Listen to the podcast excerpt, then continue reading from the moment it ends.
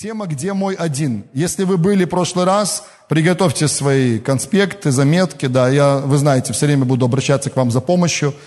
И мы начнем с повторения как раз очень быстро, я надеюсь, пройдем. Первое местописание, которое мы прочитали, это было Ефесянам 4 глава с 11 по 16 стихи. И главная мысль была в том, что Бог строит свою церковь, тело Христова, благодаря участию каждого человека. Аминь.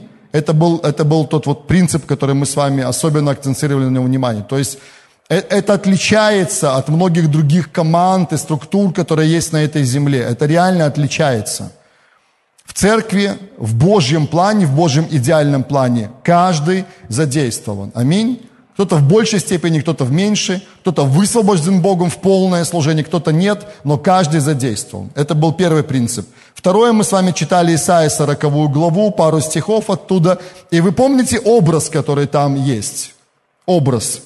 Я задаю вам вопрос, будьте внимательны, будьте внимательны сейчас. О том, как Бог нежно и заботливо берет дойных овец на руки и постоянно носит их на руках, прижимая к своей груди – и, и ведет за собой агнцев.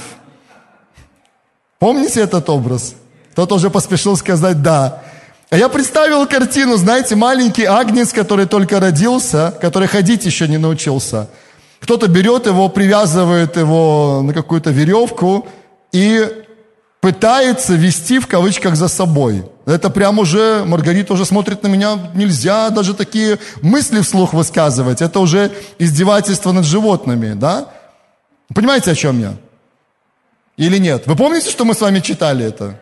Я, я, я даже так сам испугался немного. Смотрите на меня так. Мы, мы же с вами читали. Только там по наоборот все написано, что Бог на руки берет агнцев и прижимает их к своей груди, носит их на своей груди и водит за собой дойных. Аминь. Это Божий план. И мы с вами долго-долго говорили про то, что в церкви Божьей всегда есть люди, которые только недавно уверовали в Иисуса, и они младенцы во Христе, независимо от того, сколько им лет физически. И помните, мы с вами вспоминали наш младенческий возраст Боги. Улыбались вместе с вами. Младенчество во Христе – это особенное время, друзья. Аминь. Особенно. Я не хочу заново все перечислять. Все это есть на нашем сайте, на YouTube-канале. Можете смотреть, слушать. Если вы не были, пропустили эту часть, обязательно посмотрите, послушайте. Вспомните, улыбнитесь еще раз. Вспомните, как вы были младенцами во Христе. Это нормально, когда в церкви есть младенцы и когда есть люди разных духовных возрастов. Аминь. На каких-то собраниях мы успевали, на каких-то не успевали. Мы читали другие места Писания. Евреям 5 глава, 1 Петра, 2 глава, Ефесянам 4.14 перечитывали. Там есть характеристики духовных младенцев и характеристики зрелых людей. Мы говорим, что есть разница между младенцем во Христе и между зрелым человеком. Аминь. И Бог по-разному выстраивает отношения с младенцами и по-разному выстраивает отношения со зрелыми людьми. Аминь.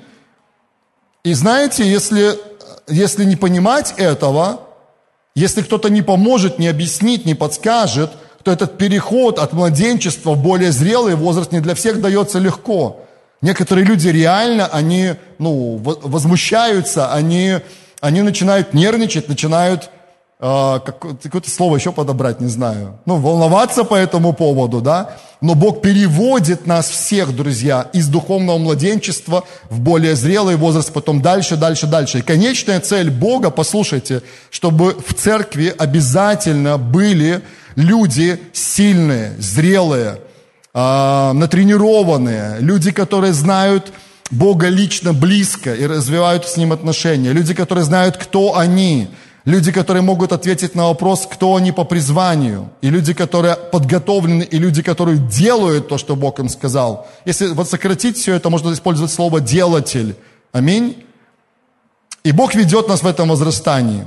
И вызов, который Бог дает каждому из нас без исключения. Послушай, на каком бы ты уровне духовного возраста ни находился, Бог дает тебе и мне вызов. Знаешь какой? Продолжать расти дальше продолжать расти дальше. Я обращаюсь к каждому человеку на этом месте, каждому, кто нас смотрит и будет смотреть еще, к себе в первую очередь. Продолжать расти дальше. Сколько бы месяцев, лет, десятилетий ты не был в Боге, тебе и мне есть куда расти дальше. Аминь. Мы с тобой в процессе, скажи в процессе. В процессе. Так о себе и думай. Так и думай о себе. Я в процессе. Есть много замечательного, что Бог уже сделал не через меня, но есть еще что-то. Каждый новый день, друзья, глаза открылись утром, слава Богу, новый день наступил, значит, в этом новом дне что-то я могу сделать еще вместе с Богом. Бог может сделать через меня что-то на этой земле. Аминь. Еще один день подарен. Не просто для того, чтобы я, знаете, так э, легонько пробежался по этому дню. Хотя есть место отдыху, есть место переключениям, да, все на своих местах.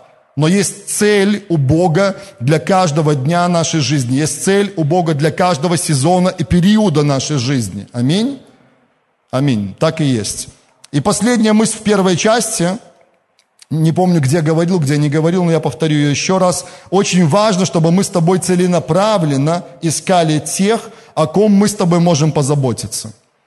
Вот эта мысль проходит красной нитью через все послание. Когда я буду говорить вторую часть, я еще раз это скажу. Целенаправленно, послушай, что такое целенаправленно? Значит, когда ты ставишь цель, ты, ты, ты, ты ставишь цель и устремляешься к тому, чтобы ее достигать. Аминь. Искать тех, о ком я могу позаботиться. Знаешь, есть такие люди, которые говорят, ну, в принципе, я не против позаботиться о ком-то, в принципе, я не против кому-то послужить, в принципе, я не против чем-то поделиться. Тоже Настя говорила сегодня, много раз ссылаемся сегодня на то, что Бог через себя уже сказал. Да, я в принципе не против. И может быть, когда-нибудь, если Богу будет угодно, и такой человек попадется на моем пути, я что-нибудь для него сделаю. Понимаете? Звучит очень слабо. Аминь. Слабо звучит. Что такое целенаправленно? Целенаправленно это когда я нацелен внутри, когда я внутренне ищу, когда я готов, когда я заряжен, когда я понимаю, что у меня есть чем поделиться – я говорю, Господь, посылай на мой путь тех людей, которым я могу что-то дать. Как внутри церкви, так и за ее стенами. Аминь. Это всего касается. Аминь. Это вызов, который Бог дает. Расти каждому из нас. И еще один вызов – целенаправленно искать тех, о ком мы можем позаботиться. И я знаю, что большинство из вас, сидящих здесь, кто смотрит сейчас, у вас есть эти люди. Даже само название послания, как оно звучит? Кто, кто запомнил? Где мой один? Один – это собирательный образ. Хотя бы один человек, хотя бы один, о ком я могу позаботиться сейчас. Если это больше, ну, тоже классно. Аминь. Один плюс можно еще поставить. Хорошо. И мы с вами делаем следующий шаг и открываем новую историю, а точнее старую историю, которая сегодня уже звучала, но только из другого Евангелия. И тут про мальчика ничего нету, но это не значит, что не было мальчика. А где же мальчик? Он есть. Был ли мальчик, да? Мальчик был точно. Мальчик был. Матфея 14 глава, давайте откроем. Матфея 14, с 15 стиха. И еще вытащим из этой истории, старой, доброй, простой, классной евангельской истории, еще вытащим пару мыслей. Перед этим можете записать вопрос вот для этой части послания. А что у меня есть? Что у меня есть? Чем я могу поделиться? И пока мы будем читать эту историю, пока я расскажу пару своих историй, я уже сейчас даю вам задание. Ну как же мы не сконструируем ваше, это, с вами, вместе с вами это послание? Ну по-другому нельзя, мы вместе это сделаем, аминь. Подумайте об этом, что у вас есть. Я не спрашиваю, сколько, это неэтичный вопрос. Знаете, люди в нашей культуре все еще учатся – они приходят и спрашивают, а сколько у тебя есть, а сколько ты зарабатываешь и так далее. Неэтичный вопрос. Человек захочет, он сам тебе это расскажет. Аминь. Но я спрашиваю, что у тебя есть? Это нормально, можно об этом спросить, да? И то ты, ты расскажешь то, что захочешь рассказать в этом. Поэтому давайте с этим вопросиком, да, мы держим его в голове, мы думаем об этом, а что у меня есть? Чем я могу поделиться? Потому что часть людей, послушайте, они думают, что у них ничего нету. И враг душ человеческих, дьявол, всячески пытается убедить Божьих детей, что у них нету того, чем они могли бы поделиться. Кто понимает, о чем я говорю? Кому прилетают мысли время от времени, да кто ты, да что ты, да что у тебя есть? Вы думаете, ко мне не прилетают? Прилетают. Вы думаете, я не шел на это собрание сегодня и понимал, что послание достаточно простое с одной стороны. Эта история, я думал, когда я ее открою и буду читать вместе с вами, про то, как Иисус насытил несколько тысяч человек. Я думаю, ну все же знают эту историю. Ну, большинство, по крайней мере, людей, сидящих здесь, знают эту историю. Тут еще Настя выходит и читает ту же самую историю. Говорю, ну, приплыли. Два раза эта история прозвучит. Думаете, мне враг не сеял мысли? Ну что, типа? Он пытался меня сбить. Я взял эти мысли, выбросил их той властью, которую Господь дал мне, сказал, нет, враг, все будет классно, и мы получим драгоценные Божьи откровения, в том числе из этой старой, доброй, евангельской, потрясающей истории. Аминь. И более того, мы не просто получим откровение, мы будем применять их в своей жизни. Тем более, уже сидя здесь, я понял, если ты дважды одни и те же вещи говоришь, это на самом деле, для меня это печать такое подтверждение. Это значит, что Бог на самом деле хочет, чтобы мы об этом услышали. Точно. С 15 стиха. «Когда же настал вечер, приступили к нему ученики его и сказали, место здесь пустынное, время уже позднее, отпусти народ, чтобы они пошли в селение и купили себе пищи». Ну, это, это, это простая предыстория, да, я не буду много это комментировать, но чтобы мы понимали. Большая-большая конференция, которая прошла. И кто из вас бывал на больших конференциях? Кто бывал в своей жизни? Кто не раз бывал на конференциях? Кто из вас знает, что когда обычно организовываются большие конференции на целый день, всегда предусматривается время для обеда? Может и для ужина, может и для завтрака, в зависимости от того, какой длительности. Но здесь как-то все было по-другому. Прошла большая конференция, Иисус провел ее.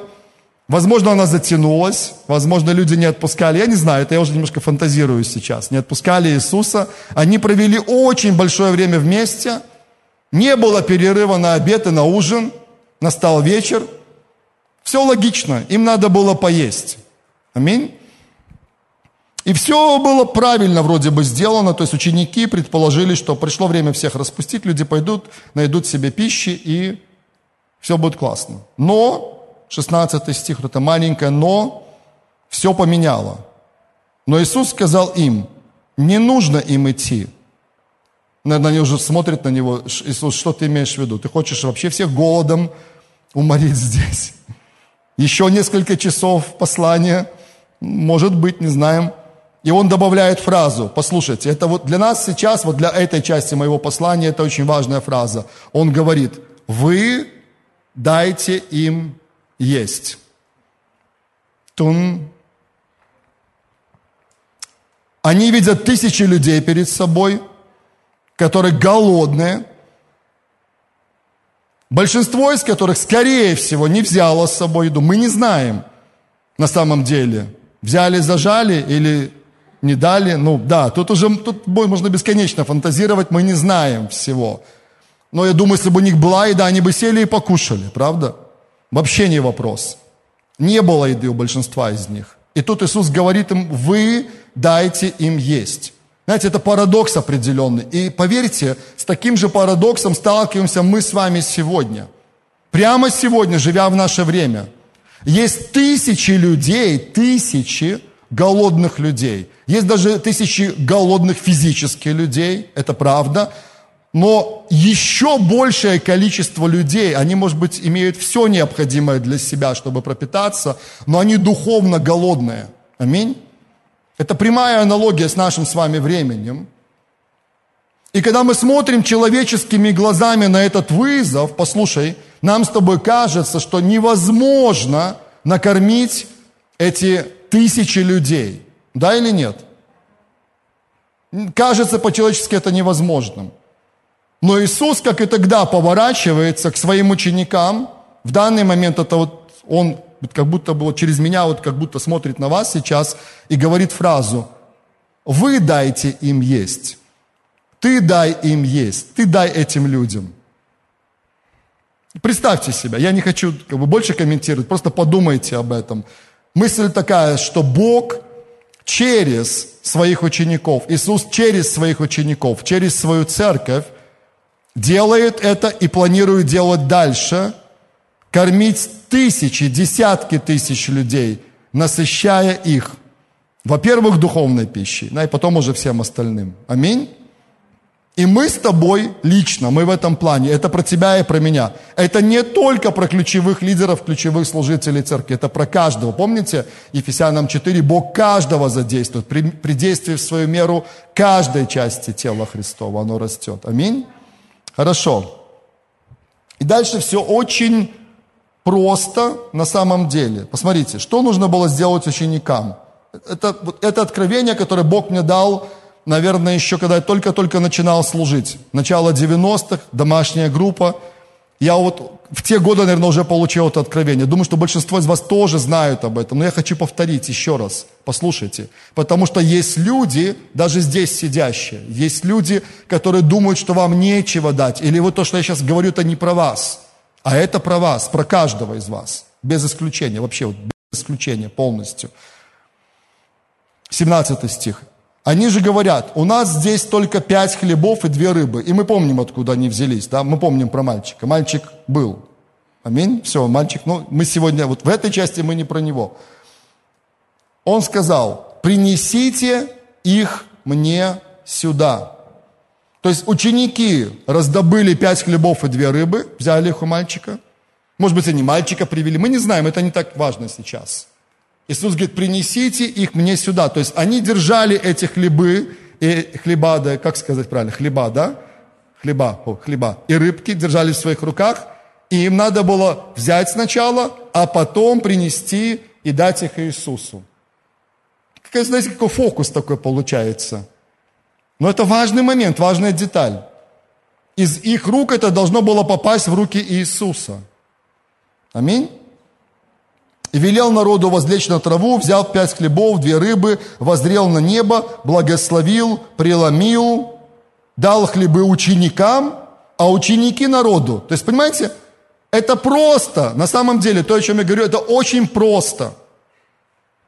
Но им надо было из своих рук взять то, что у них было, вот то немного относительно такой большой команды, несколько тысяч человек. Им надо было это взять, в свои руки, из своих рук отдать, передать это в руки Иисуса. И Он, помолившись, благословил, преломил, отдал им. И когда они брали из рук Иисуса, опять же, тут технологично это можно по-разному представить, это не важно сейчас. Тут, тут, знаете, правильный ответ какой в этой истории, то, о чем мы с вами говорим? Правильный ответ какой? Это Иисус. Правильный ответ – это Иисус. Сто процентов в этой ситуации. Надо было отдать то, что у них было, в руки Иисуса, и после благословения взять обратно и понести к людям. И так тысячи людей были накормлены. Написано дальше. И ели все, и насытились. И еще набрали оставшихся кусков 12 коробов полных. А евших было около пяти тысяч человек, кроме женщин и детей. То есть, ну, там были подсчеты, что как минимум в два раза больше, а то, может, и в три раза больше ело людей, чем пять тысяч.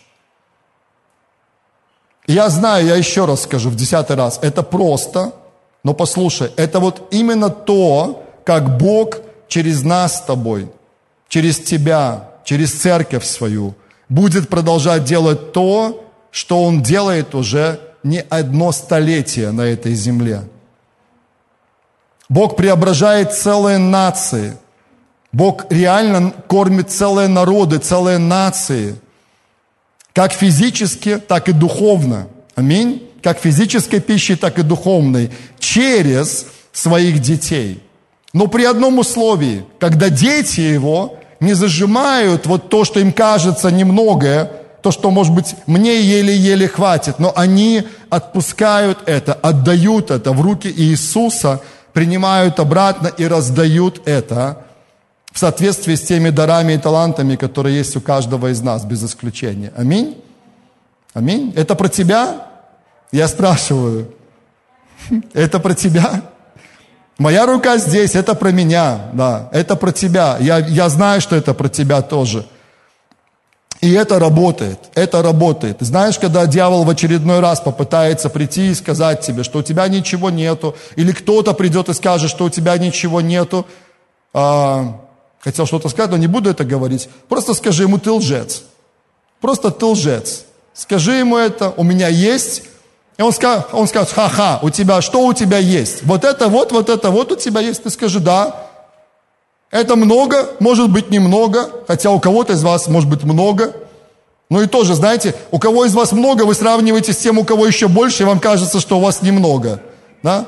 Помните, это на каком собрании я шутку рассказывал, э, или анекдот такой небольшой про то, как пришел нищий человек молиться в храме? Помните эту историю? И он стоит, это громко молится, знаете, молится там возле иконы где-то, Господи, дай мне там на хлебушек, дай мне на молочко, дай мне там еще что-то. И вот так, знаете, и так это вот ярко очень громко делает. А рядом богатый человек стоит, который тоже пришел помолиться, и он слушал и все время отвлекался, и устал от всего этого. Он достает 100 баксов, поворачивается, говорит, слушай, на тебе 100 баксов, и не отвлекай, пожалуйста, Бога по мелочам. Дай нормально помолиться. Ну, Ваше маленькое, знаете, для кого-то, это вообще, ну, как бы, или ваше большое для кого-то, это ничто. Но его маленькое для него, это маленькое для кого-то другого. Понимаете? Масштабы разные, у людей разные нужды, разные, разные ожидания. Аминь. И когда мы все время там, или ну не все время, но часто слышим, ну возьми свои две лепты и посей, то мы понимаем, для кого-то две лепты это реальные две лепты, Последний, может быть, 2 рубля, да, для человека это все, что у него на сегодняшний момент осталось. А для кого-то его две лепты. Это пару сотен, может быть, пару тысяч.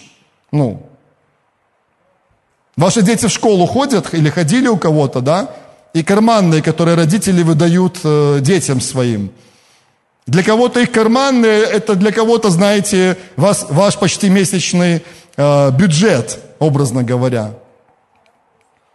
Но я скажу мысль, почему я вот это все сейчас обо всем этом вам рассказываю. У каждого из нас есть чем поделиться, без исключения.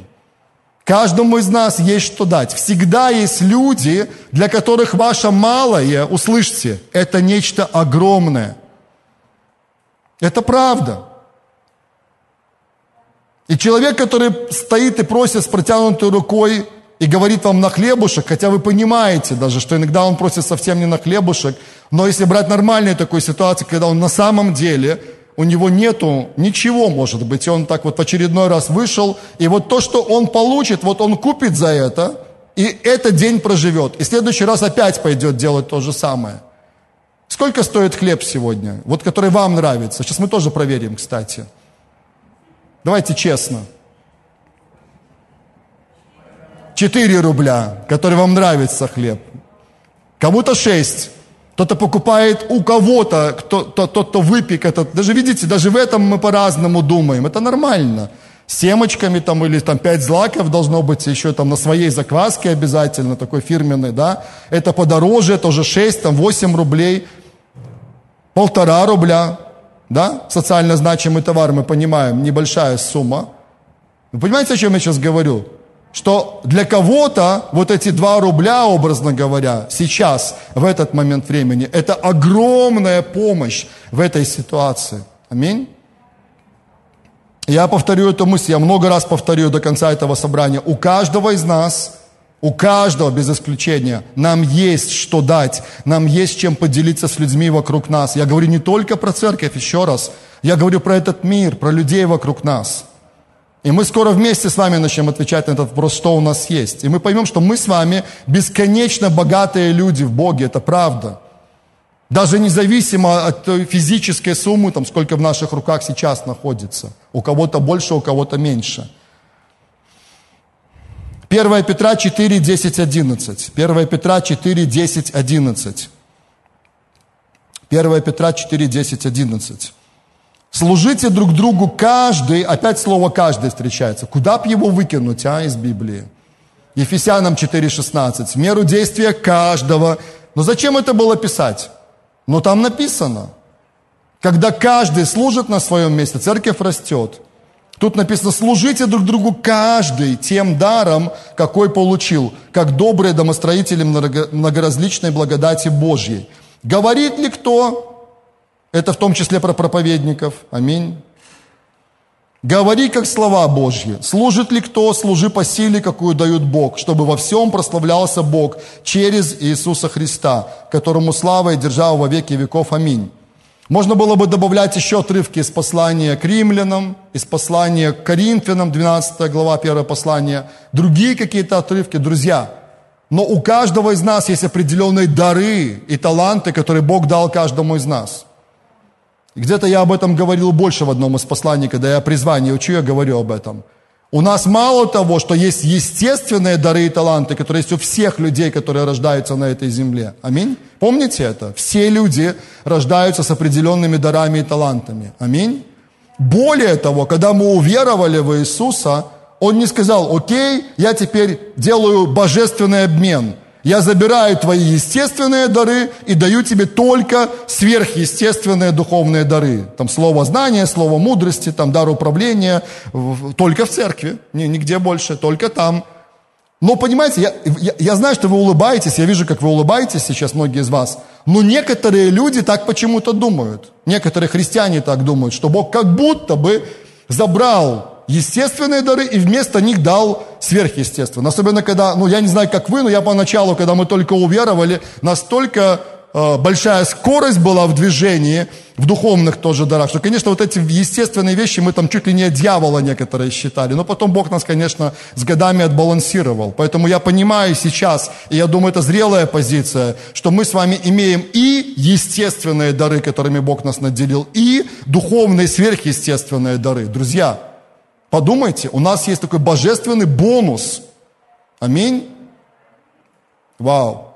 И я никогда не забуду, как Вадим Колоцей, наверное, лет 10 назад проповедовал у нас в церкви, он прочитал вот этот отрывок 1 Петра 4, 10, 11, и он посмотрел на зал и начал говорить такую фразу, примерно вот как я сейчас скажу. Он говорит, смотрите, птички летают, рыбки, как вы думаете, что делают? Откуда вы знаете? Плавают, собачка бегает, ну и понеслась дальше. Я думаю, что он, к чему он это? Потом он дальше продал. Проповедник проповедует, молитвенник молится, левит поет, ну и так можно до бесконечности продолжать. И он так просто, знаете, разложил это, я до сих пор это помню. Наверное, так, так и надо иногда, знаете.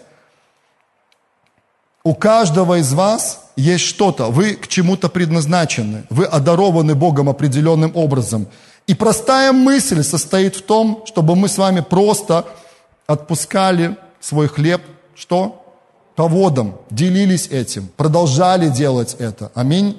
Кто-то уже делает это, кто-то в процессе, кто-то только начнет, может быть. Аминь. Хорошо. И вот вопрос. Вопрос, который я вам задал раньше, просил подумать. И мы к нему сейчас приблизились. Это почти финиш этого послания, осталось не так много. Но что у меня есть? Что у меня есть? И чтобы немножко еще дать вам время, буквально пару минут, мы сейчас вместе будем отвечать, хорошо? Но я, я еще раз, друзья, я уже третий раз спрашиваю, я не отстану. Вопрос, что у меня есть?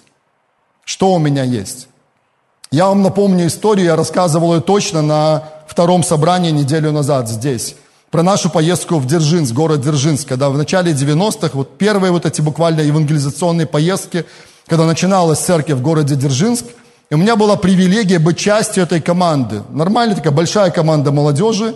Ездила человек, наверное, под 20-30 иногда собиралась. По-моему, каждый вторник, если я не ошибаюсь, может быть, какой-то другой день был, точно не по-моему, вторник. Мы собирались на вокзале, ехали в Дзержинск, и обычно это было что-то на улице, какое-то какое послание, какая-то проповедь, евангелизация на улице в разных местах города. И потом чаще всего мы шли на одно из предприятий города Дзержинска, и там в актовом зале тоже проводили в пересменку, как раз-таки между первой и второй сменой была возможность собрать людей и проповедовать им Евангелие. И в эту поездку ездил тогда пастор Вениамин, не всегда, но они чередовались, и ближайшие его помощники – и для меня это была потрясающая возможность, то есть помимо, знаете, собрания, там, где очень тяжело, понятно, что после служения трудно было подойти к пастору, поговорить с ним. Я смотрел, что несколько человек уже ждут в очереди, думаю, ладно, как-нибудь другой раз. Но здесь мы ехали вместе, не так долго, ну сколько до Дзержинска, не помню, минут 20, 25, ну хотя бы какая-то дорога. Сколько? Час? Ого, слушай, я уже, ну, я помню, что время какое-то было. Такое не слишком большое, но не маленькое. Вот мы едем на этой электричке, я к ним подбирался, к тому, кто ехал с нами. Либо это был Вениамин, либо Сергей Говоров, либо Володя Алышка, либо еще кто-то. Кому-то проговаривают. Да, эти, ну, понятно, пастор Вениамин все знают, но Сергея Говорова многие из вас помнят, я думаю, нет. Володя Алышка, да, да, да, да. И знаете, это была такая классная возможность. И мы разговаривали по дороге. Я смотрел, наблюдал за ними, наблюдал за Вениамином, как он, знаете, так немножко там уединялся, открывал свою Библию, готовил что-то. А, и потом, когда мы приезжали на место, он выходил с этой же самой Библии и проповедовал. Я понимал, ага, скорее всего, он какой-то, знаете, там последнюю такую делал, как-то сказать, пристрелку духовную, да, вот еще раз смотрел место Писания, которое он будет использовать. И когда я его слушал, я понимал, помазание Духа Святого на нем, он проповедует Евангелие, покаянию призывают несколько десятков человек на улице прямо перед ним – Потом он еще раз проповедовал, и же другое какое-то послание мог говорить там людям в актовом зале на этой фабрике. Знаете, я смотрел на все это, мне казалось, это просто космос какой-то. Но реально для меня это был полный космос. То есть я, я даже представить не мог, что однажды я смогу выйти к людям и что-то говорить к ним в микрофон или даже вот так, тем более на улице, когда они стоят перед тобой. Кто из вас понимает вообще меня? У кого-то какие-то мысли, ну, были как минимум когда-то. Сейчас я понимаю, что вы все смелые. Вот одна, две руки всего из всего зала поднялись. Ну, да, хотя бы вспомните, как это было страшно, да, представить. Сейчас-то не страшно для вас выйти, взять микрофон и проповедовать, вообще не вопрос. Но было страшно когда-то, да? Было страшно, реально было страшно. Знаете, я задавал себе вопрос, когда ездил с ними, а что я могу сделать в этой команде? Чем я могу быть полезным? И знаете, что я понял? Я могу физически помочь. Мы возили аппаратуру с собой, Мог я взять, поднять там этих пару колонок и перенести их с одного места на другое? Мог. Мог я в этом зале стулья немножко там расставить, привести в порядок? Мог. Стать на дверях, улыбнуться своей прекрасной улыбкой и сказать им «Здравствуйте, проходите», блеснуть, знаете, вот этим взглядом, когда Иисус через тебя на кого-то смотрит. Друзья, я вам уже даю эти подсказки. Если вы даже такие сейчас думали, сейчас он спросит меня, что же я должен буду сказать. Вот я вам даю подсказки – что я брал с собой? Улыбка, руки свои. Там не нужно было большие тяжести прямо переносить, там не нужны были такие прям супер здоровые парни. Можно было любому это сделать. Подержать колонку, с пьяным поговорить, когда он подошел, там у нас была такая история, тоже где-то рассказывал, может быть, помните, в одном из городов мы тоже поехали с этой же самой практически командой. Я держал одну колонку с одной стороны, Женя Гуринович другую колонку держал, в тот раз с нами были Кевин и Лесли Макнолти. Они так огненно проповедовали Евангелие. И в это время какой-то пьяный человек решил забрать у нас колонку. У меня почему? Не у Жени он решил забрать, а у меня почему-то. Я знаю почему, да. Женя как-то он испугался, наверное, сразу. У меня неплохая улыбка, но не такие большие плечи, как у него, понимаете, в чем дело? Вот. И вот он, этот пьяный, ко мне доцепился. И это, знаете, нужна была какая-то супер, такая пупер в этот момент мудрость, ну, конечно, Бог дает это, чтобы все это не остановилось, потому что человек был очень серьезно настроен. И как-то что-то сказать, и как-то потом отойти в сторону, поговорить. Ну, вот, вот такие вещи происходили. И на этом предприятии, если я вернусь туда, сейчас э, расскажу, да, напомню, я стоял, улыбался, здоровался, приглашал людей, помогал носить что-то. Все, это то, что я мог сделать в тот момент времени. Но просто у меня было такое внутреннее решение – отпустить этот хлеб по водам. Просто поделиться тем, чем я могу поделиться в этот момент времени. Аминь. Это немало на самом деле. Это помогло кому-то. Кто-то запомнил это. Кто-то посмотрел пообщался пару минут и сказал, да, Бог коснулся меня. Потом спустя годы я слышал некоторые истории, свидетельства об этом. Аминь. Ну давайте теперь вместе составим коллекцию. Мы потихоньку движемся к финишу этого собрания. Можете о себе лично сказать, вот какую-то фразу сказать. Можете просто сказать в общем. Что у нас есть, чем мы можем поделиться с вами, с другими? Знаете, что сказал человек на первом собрании? Самое невероятное. Он один из первых сказал, Иисус – правильно это, всегда смело говорить Иисус и точка. Я, ну, конечно же, да, мы все можем поделиться самим Христом. Послушай, независимо от того, являешься ли ты профессиональным евангелистом и проповедником или нет, мы с тобой все, мы все свидетели Иисуса Христа на любом месте. И каждый из нас, каждый без исключения, может просто рассказать другому человеку Евангелие и просто рассказать свою личную историю. Вы знаете, что делал апостол Павел? Посмотрите. Помимо, да, он учил много, да, послания писал, все это было, но изучите еще раз, перечитайте снова книгу «Деяния апостолов», где об этом написано. Вспомните, что делал апостол Павел. Все нормально, мы договорились, мы, мы в контакте, да. Мы к финишу потихоньку. Как-то я начинаю заканчивать, да. Он рассказывал Евангелие, и он рассказывал свою историю несколько раз, в деяниях несколько раз. Ты думаешь, не ты думаешь, а враг думает, что он убедит тебя, что твоя личная история никому не интересна. Но это неправда. Ты услышал меня? Услышала? Твоя история, как Бог коснулся тебя и привел к тебя к себе, она очень интересна. Может, не всем подряд, но это очень важное свидетельство, которое у тебя есть. Это твое, это то, как Бог тебя привел к Нему. Я лично сам обожаю слушать истории, как Бог, как, как Бог вел людей к себе. Это трогательно всегда. Аминь. Многие люди хотят услышать твою историю. Конечно же, Евангелие. Старое, доброе, работающее Евангелие. Аминь. Что у нас еще есть с вами? Я уже подсказал, друзья, улыбнитесь еще раз. Поверни соседу, вы мне тоже много раз улыбались, а я вам. Улыбнитесь друг другу, серьезно. Ну гляньте, как это классно. Ну гляньте, как это классно. Да, а скажите какое-нибудь хорошее слово, вот просто. Ну, я понимаю, это как будто немножко искусственно звучит, но просто скажите хорошее слово. Женя, ну вот, может, Даша за тобой, можно ей сказать что-нибудь? Вот, вот, вот, вот. Скажи одно слово. Ну, вы, вы, вы ощущаете, ощущаете, атмосфера и так была хорошая, но она стала еще лучше. Что у нас еще с вами есть? Про деньги я уже говорил. И даже кто-то из вас скажет, о, знал бы ты мои возможности. Я еще раз скажу, услышь меня. Услышь меня.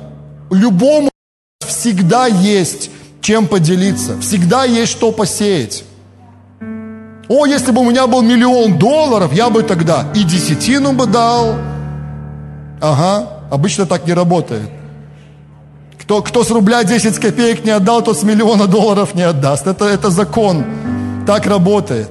Я бы и сеял тогда в людей, я бы шел, и один миллион тому отдал бы, второй этому машину бы купил, этому бы дом купил. Так не работает. Так может сделать тот, кто в малом был верен, кто сеял в малом и верен был в этом. Аминь. Кто помог тем немногим, что у него было, кто послужил этим. Аминь. Что еще? Что? Мудрость, которую Бог да вам дал. Аминь. Знание у многих из вас, у большинства из вас, даже если мы говорим сейчас только хотя бы, даже только о библейских знаниях. Я вам говорю, часть из вас сидит, и вы думаете, сколько я знаю. Вспоминайте мою историю, я уже в прошлый раз рассказывал, как Оля Левченко, вспоминайте эту историю. Будучи два месяца во Христе, два месяца, скажи со мной, два месяца – Два месяца. Не года, месяца. Еще раз, ей было два месяца во Христе. Она же сама младенец еще была. Ну, я, Женя Гуринович, мы приходили к ней с вопросами, и она с умным видом, друзья, вот еще раз, бесплатный совет, в прошлый раз тоже, возможно, говорил, делайте умный вид. Делайте умный вид. Наташа ко мне, цимбалист, подошла после первого собрания, сказала, слушай, точно про меня говорит. Ко мне, говорит, такие люди в домашнюю группу собрались, все старше меня, говорит, и много людей пришло. И начинаются своими вопросами. А мне, говорит, 30, по-моему, она сказала, было в тот момент времени. Что я им могу сказать? Как могу ответить на все эти вопросы? Но Бог сказал ей фразу. Он говорит, ты, я дам тебе способность. Ты сможешь отвечать на все вопросы, которые они тебе зададут. Подумай так о себе. И Оля отвечала на наши вопросы. Как она это могла сделать? Только Божьей благодатью и мудростью. И ты можешь это сделать. Аминь. Я, у вас есть дары, у вас есть таланты. Если сейчас каждый из вас мог говорить, вы бы рассказали о своих дарах и талантах. И вы уже служите ими. Можно делать это дальше. Есть скрытые дары и таланты, которые ты еще не знаешь, что они в тебе.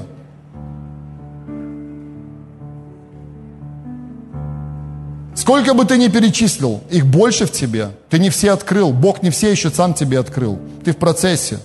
Аминь. Так и думай о себе. Кто-то подумал, даже я, даже ты. И три последних вопроса, мы как раз на финише. Первый вопрос. Кому я служил раньше? Кому я служил раньше? Я делаю такую маленькую паузу. Просто подумайте, представьте, вспомните, вспомните свои домашки, кто из вас вел служение, команды, учеников, которых Бог вам давал. Поблагодарите Бога еще раз за это. Скажите, Бог, спасибо тебе. Поверьте, те из вас, у кого из вас особенно, ну, есть определенный духовный стаж, вам есть о чем вспомнить, да или нет? Конечно, вспомните тех, кто вам служил, еще раз поблагодарите Бога за них. Это потрясающе.